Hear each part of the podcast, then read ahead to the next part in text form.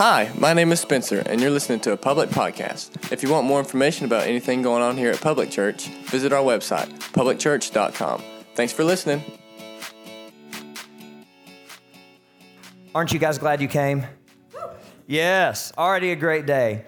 And you know, parent child dedication is hopefully for all of us a glimpse into the fact that we really are a family here at Public Church. And so we hope that as you see Annie being dedicated, it lets you in on the fact that we have a family atmosphere. So before we get into the talk today, on behalf of our leadership, I just want to invite you to Unified. This is an event coming up where you could formally become a part of our church family and you could firsthand experience the family atmosphere and the support that you heard Cody and Hannah talk about. So if you could come on these dates, this will make you a member and it will be just you formally committing and saying, hey, I am in, I'm committed, and I want to be part of this family.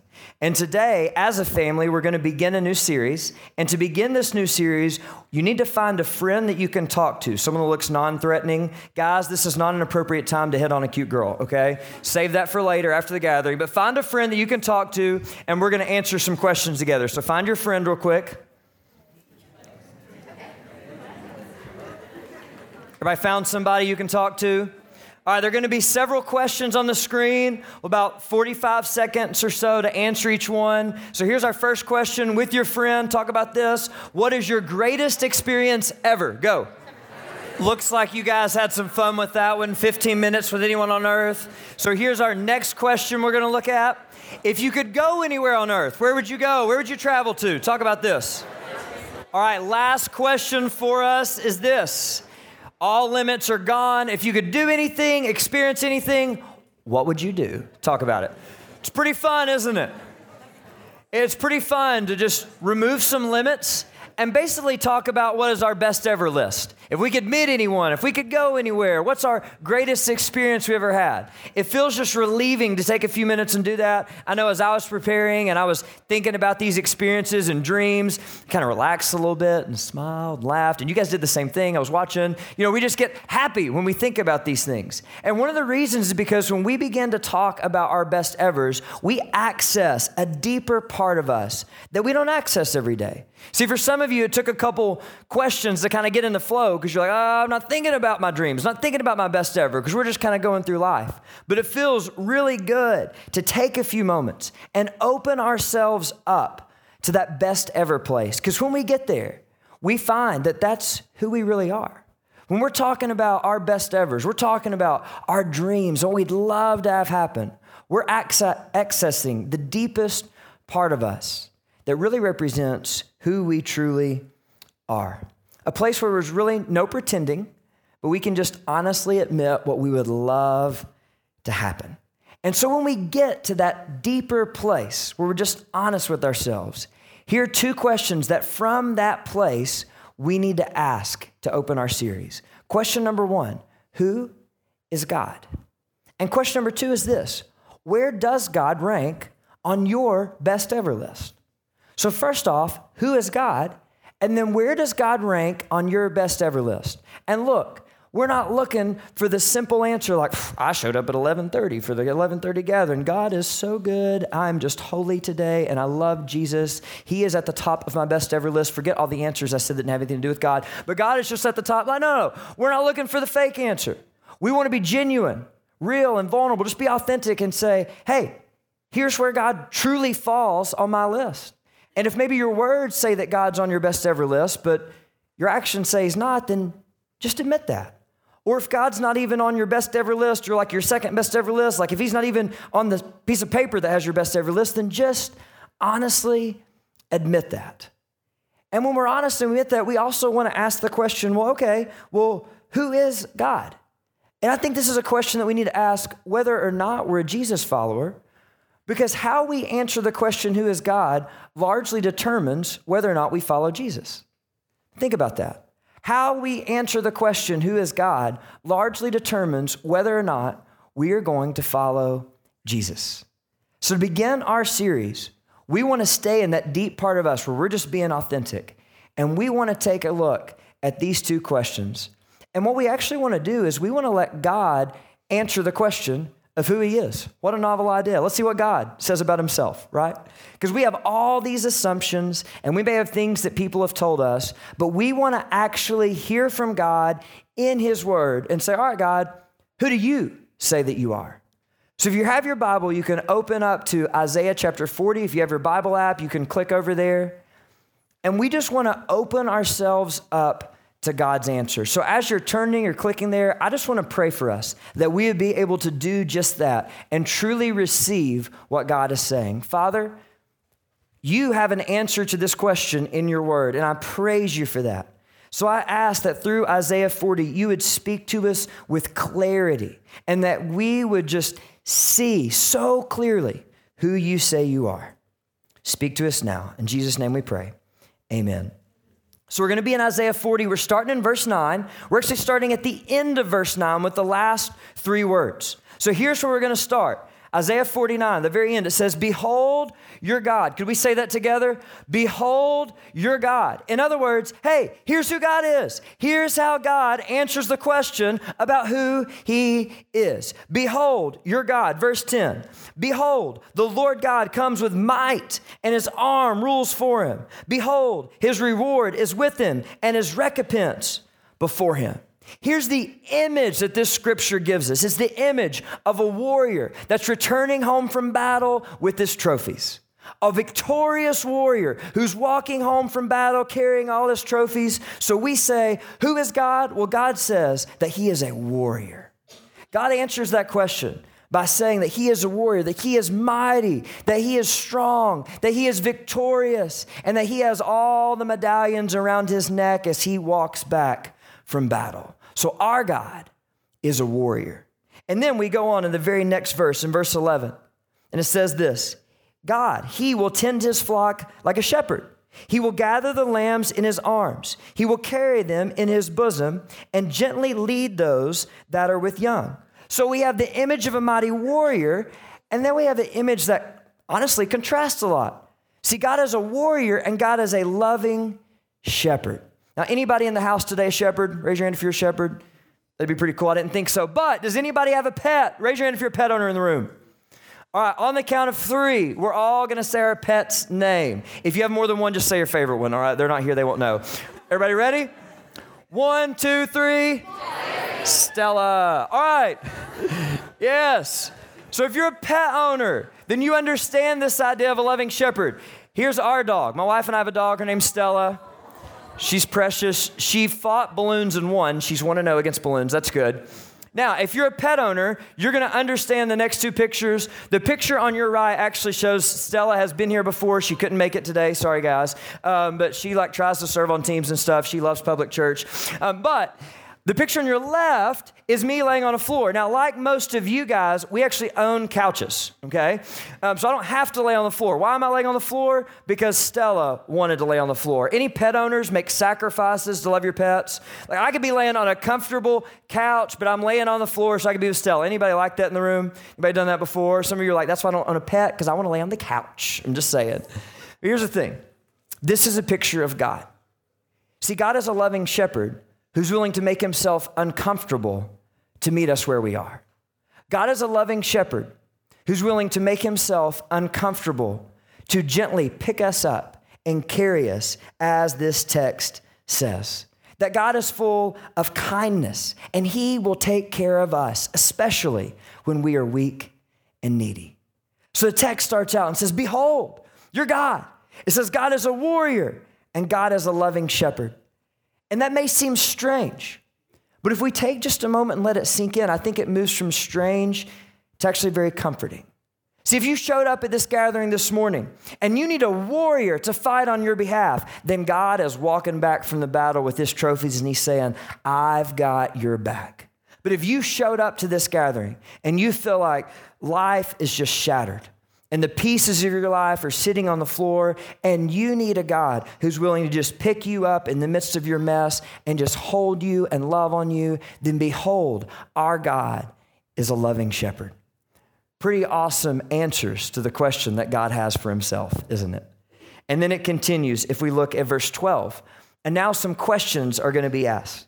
It says, Who has measured the waters in the hollow of his hand, and marked off the heavens with a span, enclosed the dust of the earth in a measure, and weighed the mountains in scales and the hills in a balance? So, how much water is in the ocean? Does anybody know? Well, when you don't know something, what do you do? You ask Siri. Let's ask Siri. Siri, how much water is in Earth's oceans?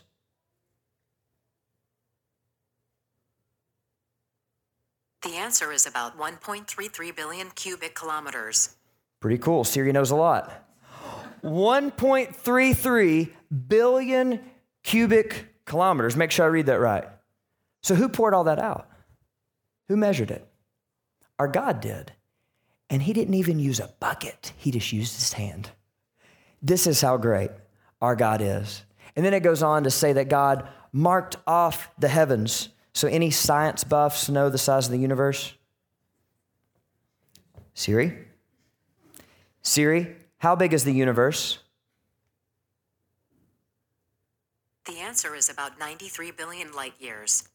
93 billion light years. Who measured that?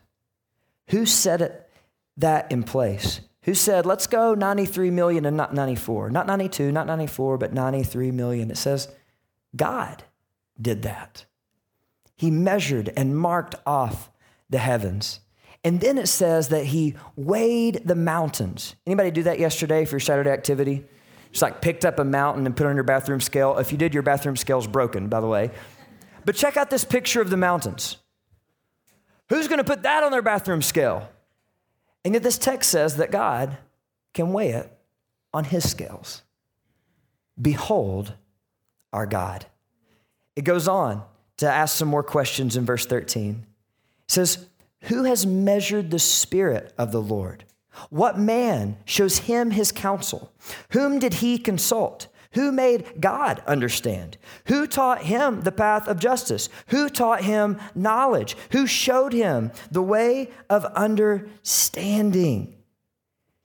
See, all of us in the room have someone that's taught us justice, someone that's taught us knowledge, someone that we go to when we don't have the answer. Because even the most prideful person in the room, we may not admit this to anyone else, but when we're alone, we recognize there's at least one other human being on earth that's smarter than us. We know that, don't we? So there's somebody that we go to for advice. Monarchs, kings and queens, they have advisors. Presidents, they have cabinets. But who's God's personal counselor? Who does God go to for advice? Who does he ask for wisdom? Since he is actually the source of all wisdom himself. See, what we see in this text is that God is immeasurable. This is a God who poured 1.33 billion cubic kilometers into the ocean water. This is the God who measured the universe at 93 billion light years. This is a God who can take mountains and measure them on his bathroom scale. And this is a God who needs no counsel because he is the source of all counsel. Our God is immeasurable. And then it goes on in verse 15 and it says, Behold, the nations are like a drop from a bucket. Just pause there for a moment. Here's a picture of a drop from a bucket. It's pretty cool, isn't it? But you've got to have a great photographer and a great camera to, to even notice just this little bitty drop. And here's what the text says that America, the greatest nation on earth, we're nothing but a drop in the bucket if you try to compare us to God. It goes on in the text to say this, and they're counted as the dust on the scales. This is, behold, he takes up the coastlands like fine dust. Here's a picture of the coastlands. Isn't that beautiful? Anybody want to go there today? Maybe that's like on your list of where you want to go. That's awesome. Think about your favorite beach that you'd like to be at right now. It says that God takes the coastlands and they're simply fine dust to him because our God is immeasurable. And that leads us to the question in verse 18 Verse 18 asks a great question. It says, To whom then will you liken God? Or what likeness will you compare him? See, our human brain often works on comparisons. If we're trying to understand something, we say, well, this is greater than this, or this is less than this, and we compare things. The problem is, comparisons break down when it comes to God because who are we going to compare him to? He weighs the mountains on his bathroom scale. Like, we can't even begin to compare God to anything. The nations are but a drop in the bucket. The coastlands are like fine dust. We can't even begin to comprehend who God is because there's nothing that we can adequately compare our God to. And so in verse 21, there's more question. It says, Do you not know? Do you not hear? Has it not been told you from the beginning? Have you not understood from the foundations of the earth? It's as if God is saying, Hey, have you ever looked outside? Do you not know how great I am? Have you not noticed nature and that I'm the creator of it all? Do you not understand who I am? And then it says again who God is, verse 22. It is He who sits above the circle of the earth and its inhabitants. That's us, right? We're the inhabitants of the earth. We are like what? We are like grasshoppers. Check out this picture. So that's you. You came at 11:30 to get compared to a grasshopper. really? Just this itty bitty grasshopper is like what we are compared to God. The comparisons just break down. And then it goes on in that same verse to say that God stretches out the heavens like a curtain and spreads them like a tent to dwell in. Anybody like to camp in the room? Raise your hand if you like to camp. Would anyone like to camp here? Where this Anybody want to go camp there? No, yeah, I'll sign up right now. I'm about to leave this place and go find that place, wherever that is. You know, we camp and we've got a nice little tent. God's tent's the sky. We've got this nice little tent and we're cozy. It says that God's so big that he stretches out the sky, and that's his tent. Our God is immeasurable. And that leads us to 25. It repeats the question. Verse 25, it says, To, to whom then will you compare me? That I should be like him, says the Holy One. And at this point, it's getting kind of redundant, isn't it? Like, we get it. There's so many analogies, but it's like God can't help himself. He's like, I just want to tell you one more thing because you've got to have your viewpoint changed. You've got to see me for who I really am. And so God says in verse 26, Lift up your eyes on high and see. In other words, walk outside at night and look up. Who created these? He who brings out their host, that means star by number, calling them all by name. By the greatness of his might, and because he is strong in power, not one is missing. See, Eric mentioned the awesome Athens bonfire that went on Thursday night. And one of my favorite moments of being there was afterwards just to take a chance and be out in the country and just look up and see the stars. Because so many times I'm so busy, I don't even take time to do that. But just to look up and see the stars and to know that this verse says that when we look at a sky like this, check out this picture. When we look up and see that, that God knows every star by name, that He has them numbered. He knows its dimensions. He knows how many billion light years it is from Earth. He knows the birth date of every star, and He knows when the scientific process will end and that star will die. This is our immeasurable God. He's a warrior, He's a loving shepherd, and He's incomprehensible. He's indescribable. Our comparisons just fail when we try to wrap our minds around who He is. And then it goes on in verse 28, and He says, have you not known? It's like, come on. Haven't you caught a glimpse of who God is? Have you not heard? And then the rest of verse 28, it says, The Lord is the everlasting God, the creator of the ends of the earth. He does not faint or grow weary. His understanding is unsearchable. That phrase in yellow, everlasting God, it literally means this God is the God of the long view. The everlasting God means that our God is the limitless God of the long view. Now, just a little thought if any of you ever do any public speaking. When you speak publicly, you really want like your big ideas to be consistent and matched to help people remember them. So we've done a really good job of that up to this point. We've said, you know, God is a warrior, God is a loving shepherd, God is immeasurable. You see the pattern there. And then we just totally shatter the pattern here. And so we break all the rules. But here's why. I'm hoping that the distinct format of this big idea causes this idea to not just lodge in our minds, but to lodge in our hearts because we need to see that God is the everlasting God. He is the limitless God of the long view. Our strategies typically point to the moments. his strategies point to the ages. See, it's hard for us to see beyond today, isn't it? Especially when life's beating us down, especially when life's hard. And it seems like all we can see is this and we can't see anymore. And when all we can see is what's right in front of us, God is the limitless God of the long view whose strategies are designed for the ages. So, what does this look like in my life? Well, my wife is actually 31 weeks pregnant on Thursday. So here's a picture of that. Whitney and I, she's actually baby mooning it up. She's at the beach with her mom and sister. They're on their way back, but she took a little baby moon vacation. One last thing before Liam got here. I think she's just adorable being pregnant. But here's the thing. So we're going to have a baby, okay? The doctors say that he's coming on December 21st. They don't know. Nobody knows. You heard Hannah's story. Nobody knows when the baby's coming. Here's all we know we know his name's going to be Liam David Stevison. That's pretty much it. Otherwise, we're clueless. This is the point that you can like amen, clap, be like, yeah, dude, you don't know what you're getting into. Like, you have no idea what's about to wreck your world. We don't. We have no idea. We can't see what's going to happen. We have no idea how many sleepless nights we're going to have. We, we can't even know the day that Liam's going to be born. But the God of the long view not only knows Liam's birth date, he knows Liam's vision for being on earth. See, we've been praying for Liam, praying that he would love Jesus at a young age, praying that he would fall in love with Jesus, fall in love with his church, and that he would find his place in the Jesus movement and do immeasurable things for God.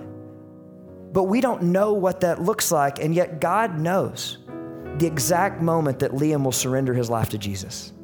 He already knows that. He knows what middle school Liam's going to attend. Check this out. He knows who's going to teach Liam in eighth grade English.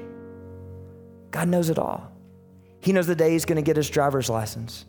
He knows where he's going to go to school, what day he will start school. He knows if and when he will get married. And if he's going to get married, he knows his wedding date. He knows if he'll have children. And he knows that if he's going to have children, he knows the name of every single child that our unborn baby is going to have.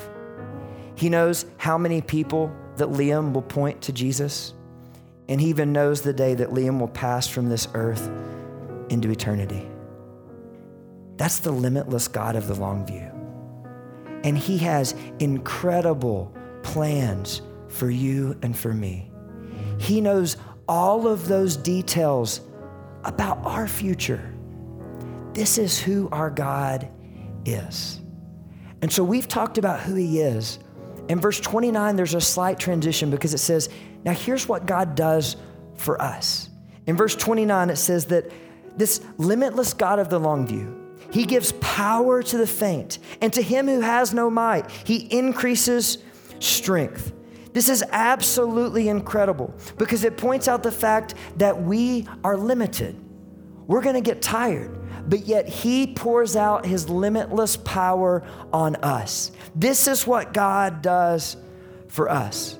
So, who is God? How does He answer this question? God says, I am a warrior. I am a loving shepherd who will pick you up when you feel like every piece of your life is broken. I am immeasurable and I will pour out my power into your life. And I'm the limitless God of the long view who has incredible plans for you. This is who our God is. And if there was one word that summarized all that, it's also the title for our series, and it's that God is unrivaled. That In the entire universe, God is unrivaled. So, as we make our best ever list, God has something to say about where He belongs on that list. And God says that He not only belongs to the top of your best ever list and my best ever list, but the top of the best, best, best ever list that anybody could ever have because He is unrivaled in the entire universe. This is who our God is. So think back to your list. Think about what would happen if you met that person Think about what would happen if you got those tickets to that Justin Timberlake concert, or maybe that's just on my list, but whatever. But think about if you met Jennifer Lawrence or whatever celebrity or LeBron James, whoever it is that you met, you'd be so giddy, you'd be so excited, you would just be like, and why don't we respond that way to God? Because the comparisons break down. And God is unrivaled in the universe, and that means that He is so far even above our best ever list. And so the only thing that we can do is to worship. Here's what worship is worship is a response to God because of who He is and what He has done. And I don't know about you, but I'm pretty good at worshiping and responding to God when He's doing the good things in my life, right? But right now, we've got a chance to respond and worship God just for who He is.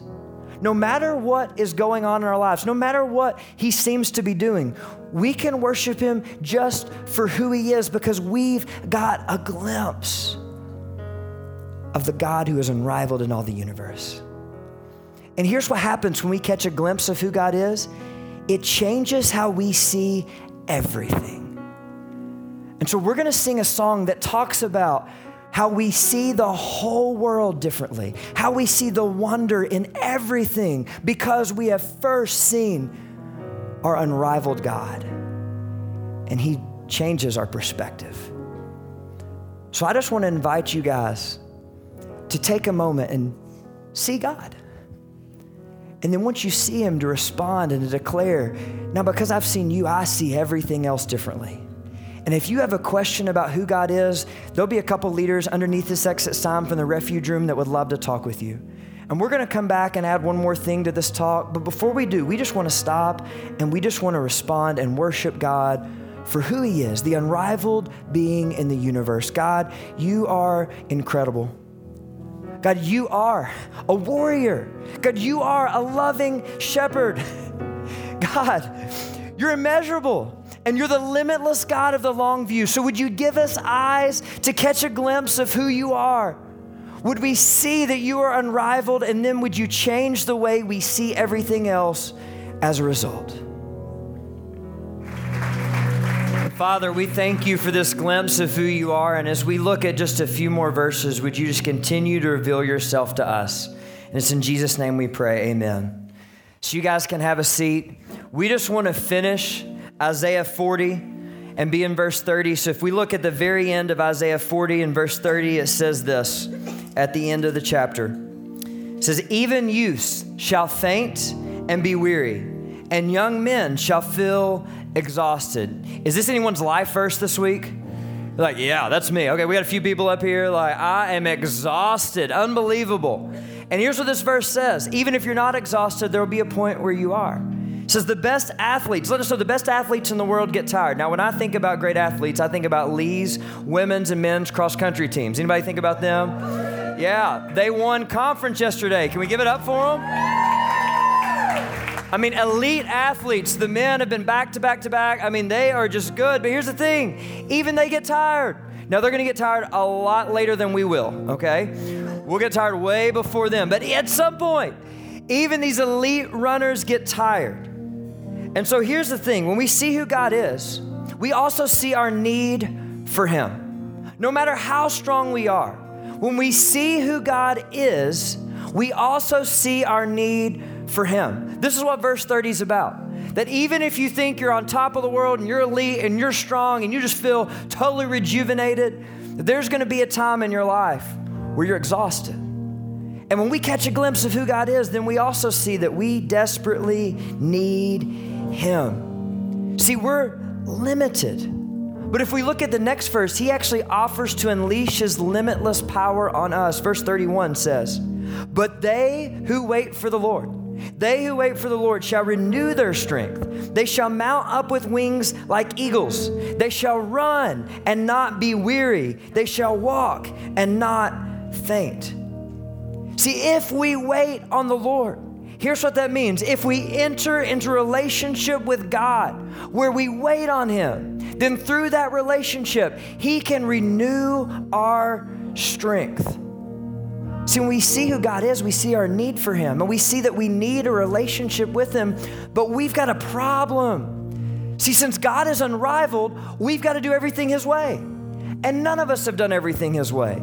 Raise your hand if you ever told a little white lie. Raise your hand, hands up all over the room. If not, you just lied. I mean, the thing is, like, we could go on and on. We all have chosen to do things our way instead of the way of the unrivaled one. And so our mistakes, our sin, it prevents us from connecting to God, even though that's what we desperately need. See, we see who God is, and we can even see our need for God. But on our own, we cannot connect with Him. See, we can see our need for God, but on our own, we cannot connect with Him. And that's why Isaiah 40 is just part of the story. Isaiah 40 is not the end. The rest of the story we actually find in Hebrews chapter 1. See, here's what Hebrews chapter 1, verse 1 says. I love it. It says, Long ago, at many times and in many ways, God spoke to our fathers by the prophets, prophets like Isaiah. It says, Hey, we had Isaiah. But in these last days, he has spoken to us by his Son whom he appointed the heir of all things, through whom also he created the world. So, if God is the creator of the universe, if God is the one who told the universe to go 93 billion light years and stop, Jesus did that. Because Jesus is also the creator of the world. In verse 3, then I love it, it says, He, Jesus, is the radiance of the glory of God. Doesn't get much better than that. He radiates the glory of God. And He's the exact imprint of his nature. He upholds the universe by the word of his power. This phrase, the exact imprint of his nature, you know what that means? Jesus is God. That means everything that we discovered about God in Isaiah 40 is true of Jesus. See, Jesus is our warrior who fights for us. Jesus is our loving shepherd who picks us up when life is broken. Jesus is immeasurable with indescribable power. And Jesus is the limitless God of the long view. And through Jesus, we can connect with God because Jesus is unrivaled in all the universe. Can we praise Him for that? Man. He's unrivaled in all the universe, and yet He came and He died on the cross and rose from the dead so we could do what we could never do on our own, which is connect with God. So, why did He go to the cross? Because Jesus is a limitless God of the long view. And when He had made His strategies for the ages, He looked down through the ages and saw you, and He saw me and we were worth it. And He died so we could live through a relationship with God. It's incredible. So if you're here today and you're not a Jesus follower, you can become a Jesus follower right now. You can pray something like this Jesus, I'm messed up. I know it. Everybody knows that I'm messed up, but Jesus, you're unrivaled in the universe. And Jesus, you died and rose again so that I could connect with God. So please connect me with God right now. Here's my life. And it's not about those specific words, it's about crying from deep in your soul and saying, Jesus, you're unrivaled. Would you rescue me from even myself? And so there's two parts to the talk because there's really two responses tonight, this morning. Response number one is simply that we would see God as unrivaled in all the universe. And response two is that we would connect with God through Jesus. So, if you're not a Jesus follower, the invitation today and throughout this whole series is that you would connect with God through Jesus. And if you have any questions about that, you can talk to our leaders from the refuge room. They'll be underneath the exit sign once again for you to talk to them. But for all of us who are already following Jesus in the room, here's the invitation for us that we connect with God through Jesus by taking the next step in our relationship with Jesus. And here's the beauty of that challenge it applies to all of us, whether you've been following Jesus for 30 years or 30 minutes. It applies to every single one of us that through this series, God is saying, Would you see me as unrivaled? And would you connect with me through Jesus and take the next step in your relationship with me? So we're going to sing one more song. We're going to have one more chance to worship and respond to who God is. We're going to declare that He is good and that He will never let us down. And here's what we hope. We hope that in the next few moments that we connect with Jesus and that this connection that happens right now leads us to leave this place and continue to connect with Jesus throughout the week. Because here's the thing the goal for the series is not an emotional experience, the goal for the series is a Jesus experience because Jesus is unrivaled and Jesus changes everything. So, would you stand with me? And Jesus, we want to declare your goodness. We want to declare that you will never let us down. And we just want to worship you and respond to who you are as we leave this place.